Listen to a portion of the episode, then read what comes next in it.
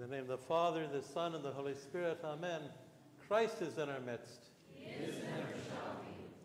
This morning, I want to revert to an early practice we had in our church, and that was the preach, the, the priest would preach sitting down, and the people would be standing or sitting. Well, you don't have to stand, but I'm going to sit. Um, I, have a, I have a bad back, and I thought that this way you won't see me collapse, at least not during the sermon. So.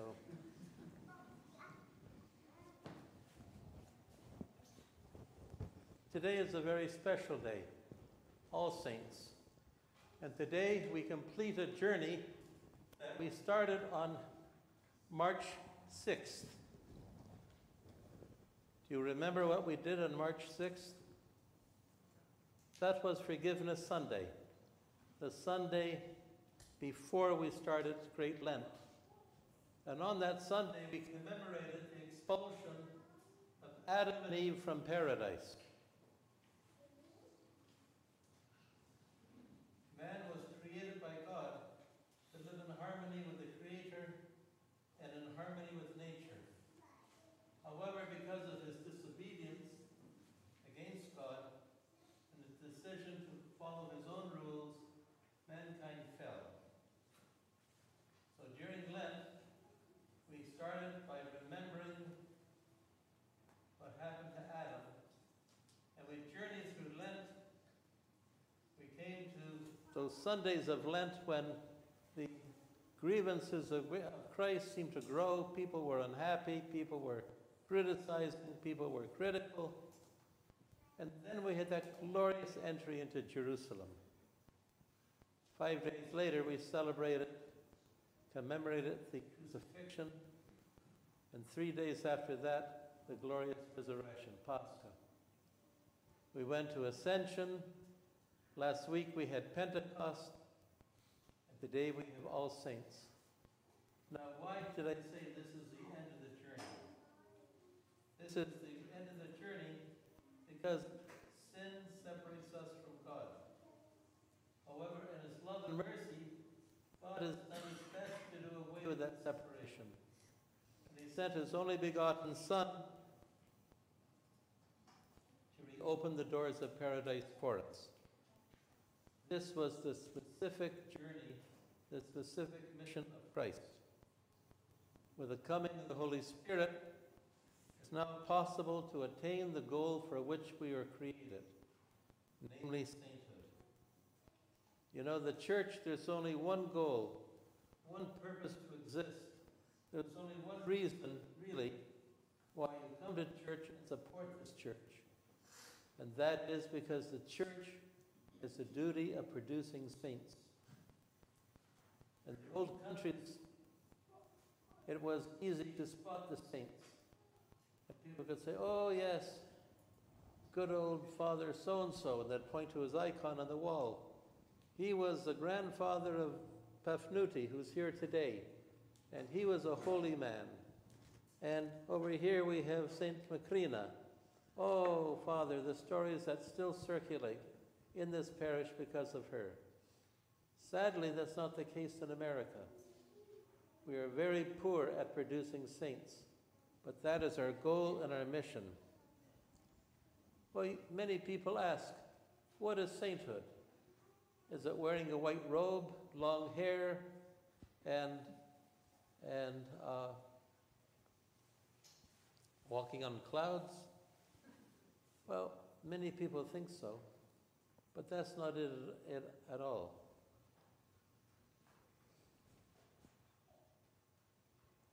You know, most of our saints were martyrs. They suffered horribly. In today's epistle, we heard, we heard that some had trials of mockery and scourgings, of chains and imprisonments. They were sown, they were stoned, they were sawn in two, they were tempted, they were slain with a sword, they were destitute, afflicted, tormented, of whom the world itself was not worthy. And this is what St. Paul writes about the Old Testamental saints, the holy people who preceded the coming of Christ. And the same is true for those who followed Christ as well. The icons, we see the saints as they are now in the kingdom of God, radiant, glowing with, glowing with the inner light, happy to be where they are. They don't show broken bones, blisters on their feet, or any flayed skin. And this word holy, that's very important. You know, holy, in, in English it's difficult because we have two different words for holy and saint. But in most European nations, most European languages, in Greek and in Russian and the Middle, East, the same word for holy is the word for saint. A holy person is someone who's filled with the Holy Spirit, who shows the fruits of the Spirit in his life. What are these fruits of the Spirit? St. Paul gives us a list. He says, The fruits of the Spirit are love, joy, peace, patience, kindness, faithfulness, goodness, and self control.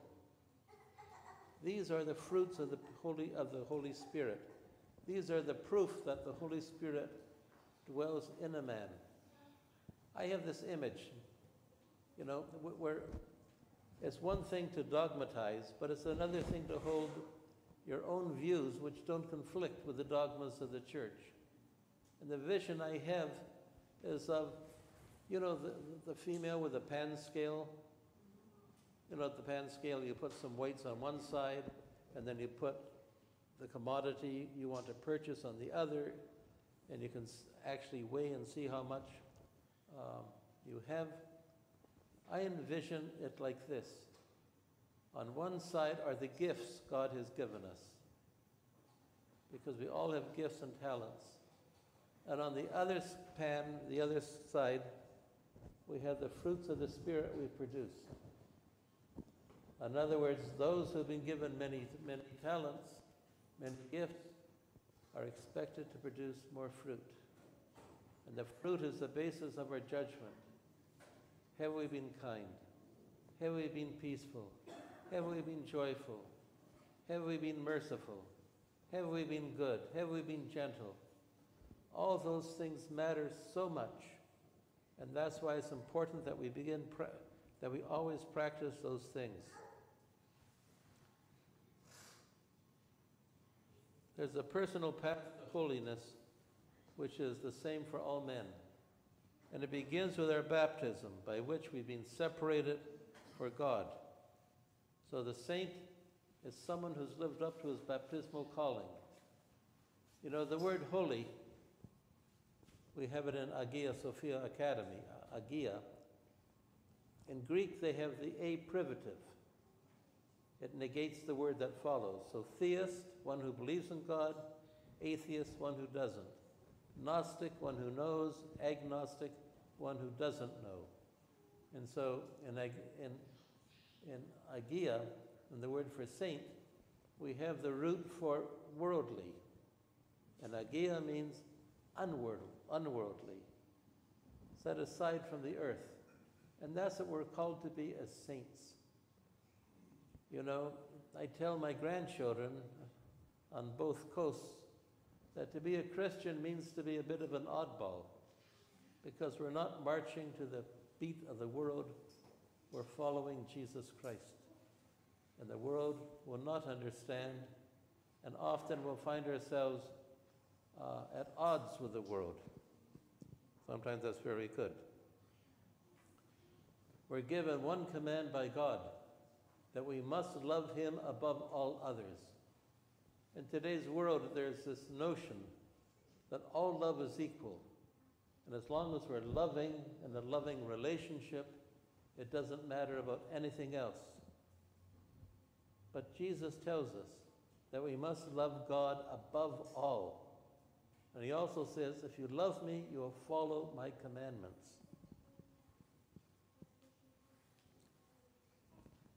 That's why in today's gospel, we hear the Lord saying, He who loves father or mother more than me is not worthy of me. He who loves children more than me is not worthy of me. He who loves anything in this world more than me is not worthy of me. Because God must command our first priority, our first obedience, and our first love.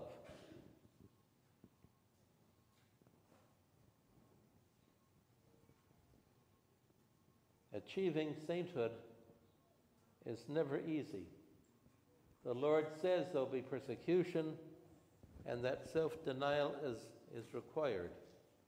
All who desire to live a godly life in Jesus Christ will suffer persecution, uh, St. Paul writes to T- Timothy.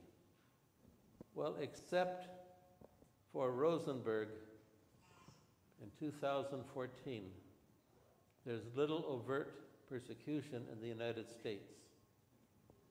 But however, if we look at the Middle East, we look at our Coptic brothers and sisters, if we look at what's going on in Armenia, what's going on in the East, what's going on in other parts of the world, Christians are being persecuted. Do you remember Goldenberg, Rosenberg?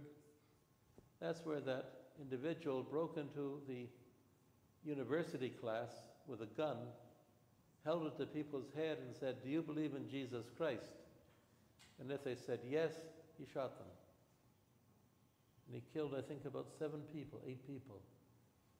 Some were so stunned they didn't know what to say, and he, he let them alone. But if they professed a faith in Christ, they were murdered. That's dreadful, and it's just wiped, wiped off the slate in our, in our society.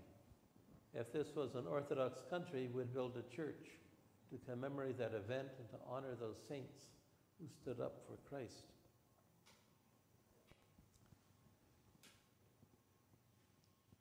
In a football league or any sports league,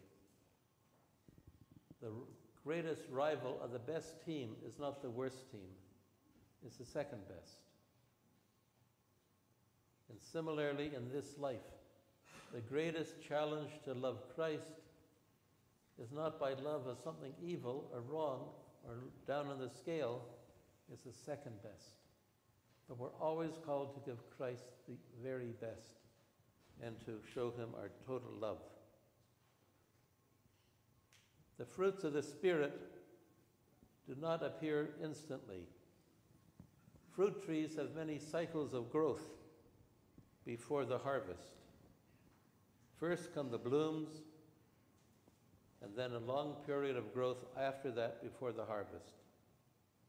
And I say this not as a criticism, but as something I've noticed that often converts have a problem with this because they join the ch- church full of joy and then they discover to their horror three weeks later that the old temptations are still there, that the old pitfalls are still there, that the old things they hope to escape in baptism are still there.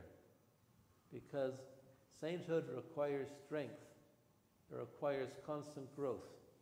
If a harvest is to be plentiful, you have to go out, you have to hoe, you have to weed, you have to fertilize, you have to stake the plants, you have to sometimes spray insecticide or do something to keep the insects away. And so there's a lot of work before the harvest. And similarly with us, if anyone tells you that join this church and you'll have instant growth, instant salvation, forget it. Salvation is a process, and it requires our input, it requires our effort, it requires our constant struggling. But the good news is this that Christ Himself will give us strength. Sometimes the greatest saints in our church have been the greatest sinners. But through repentance and through cooperating with the grace of God, they attain high levels. And so that should strengthen and encourage all of us. None of us is hopeless.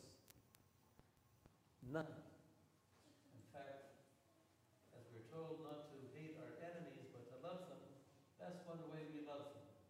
By never giving up on them, by never losing losing hope, by never condemning and saying, they're gone.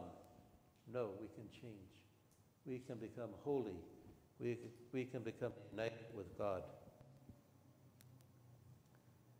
And so,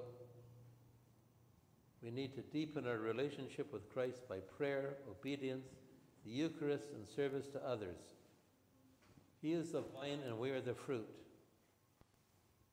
He who abides in me, and I in him, the Lord says, he it is that bears much fruit. For apart from me, you can do nothing. Fruit is a life transformed by the Spirit into the image of Christ. We need to cooperate, in, incorporate the life of Christ in ourselves so that He's in our computers, our homes, our offices, and our businesses. All Saints follows Pentecost in order to show and demonstrate to us, remind us that the coming of the Holy Spirit is directly related to saints and sainthood. And that we're given the power now, we recognize the power we have to become saints. There's a very interesting fact. it's not up here, but as you entered the, the church, in the vestibule, you saw the icon of All Saints. You know, All Saints is one of the major feasts of the church. And most feasts of the church, and you can see the important ones above my head, most feasts of the church are such that the icons remain the same year to year, century to century, with one exception, and that is the icon of All Saints because as new saints are discovered, as new saints are revealed, as more saints, as more people are sanctified, so the icon grows as we incorporate more people. Once, when I was a, when I was a young priest, we had we put out the saint, the icon of all the saints of North America, and there were three and was, I thought, wow, isn't that great? Well, now the Saints of America require a big board. And I thought, this is marvelous because our sainthood is growing. And so that is our challenge, my brothers and sisters, to follow in the footsteps of these great saints so that we, in our turn, may be added to the icon of all saints and be able to praise our God. The name of the Father, the Son, and the Holy Spirit. Amen.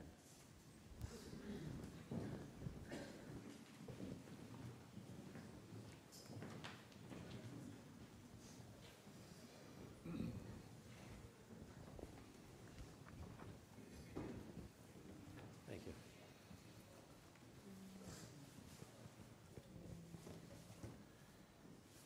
Let us all say with our whole soul, with our whole mind, let us say.